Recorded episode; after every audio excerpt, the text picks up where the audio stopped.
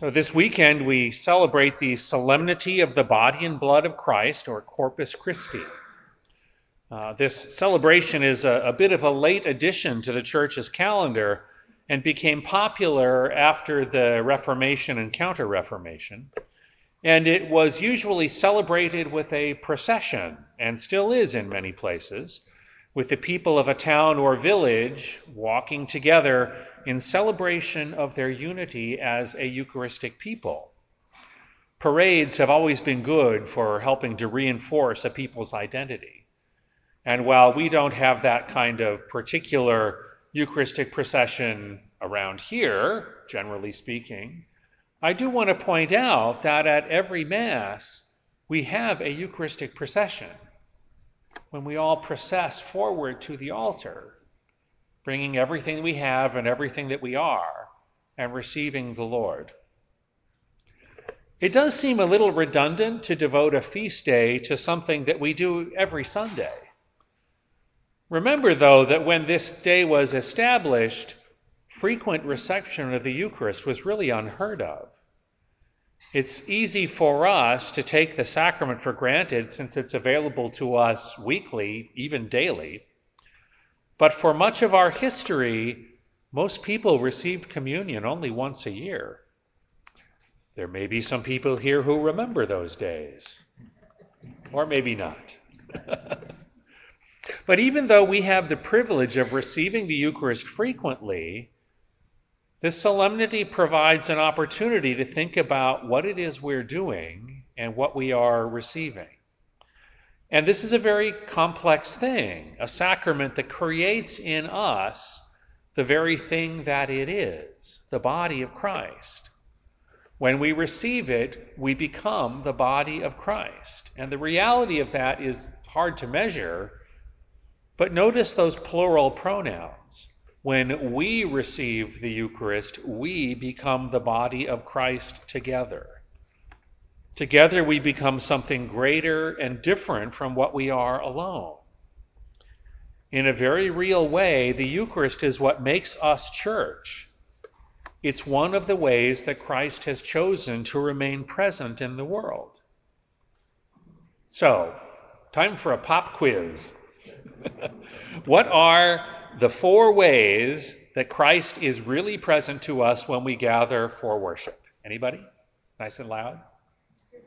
When the scriptures are proclaimed and preached, that's one, okay. Okay, when we receive the uh, body and blood of Christ in the Eucharist, that's two. Yes, in the gathered community, you've done this before, I can tell. And one more.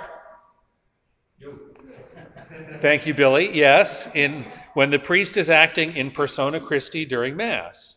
So those are the four critical elements of the Mass community, presider, word, and sacrament. And so today, the church focuses particularly on sacrament. And it's really important for us to remember that the Eucharist is not a reward. We're not worthy to receive the Eucharist because we're without sin, or because we believe the right things, or because we've checked the boxes on some list. Pope Francis pointedly reminds us when he says, the Eucharist, although it is the fullness of sacramental life, is not a prize for the perfect, but a powerful medicine and nourishment for the weak. We humbly approach the altar to receive the Lord not because we are strong, but because we are weak. And I hope it goes without saying that withholding the Eucharist should never be used as a punishment or as any kind of coercion. We believe that Christ is really present in the Eucharist, not just represented and not just symbolically present, but really present. Our senses don't detect any change in the bread and the wine, but we believe that they are transformed, not in a way that is less than physical, but that is more than physical. We believe that there's more to reality than what our limited senses can perceive. And the body of Christ is more than physically present. The Lord Himself is here. And so participating in that should inspire us to reverence, joy, repentance, and awe. Our Eucharistic theology is a very complex thing, and it involves a whole constellation of theological ideas like sacrifice, salvation, our Christology, who we believe Christ is, ecclesiology, our theology of church, and lots more.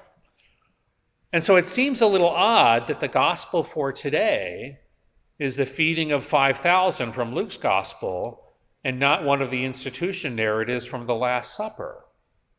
This gospel is kind of a precursor to the actual establishment of the Eucharist.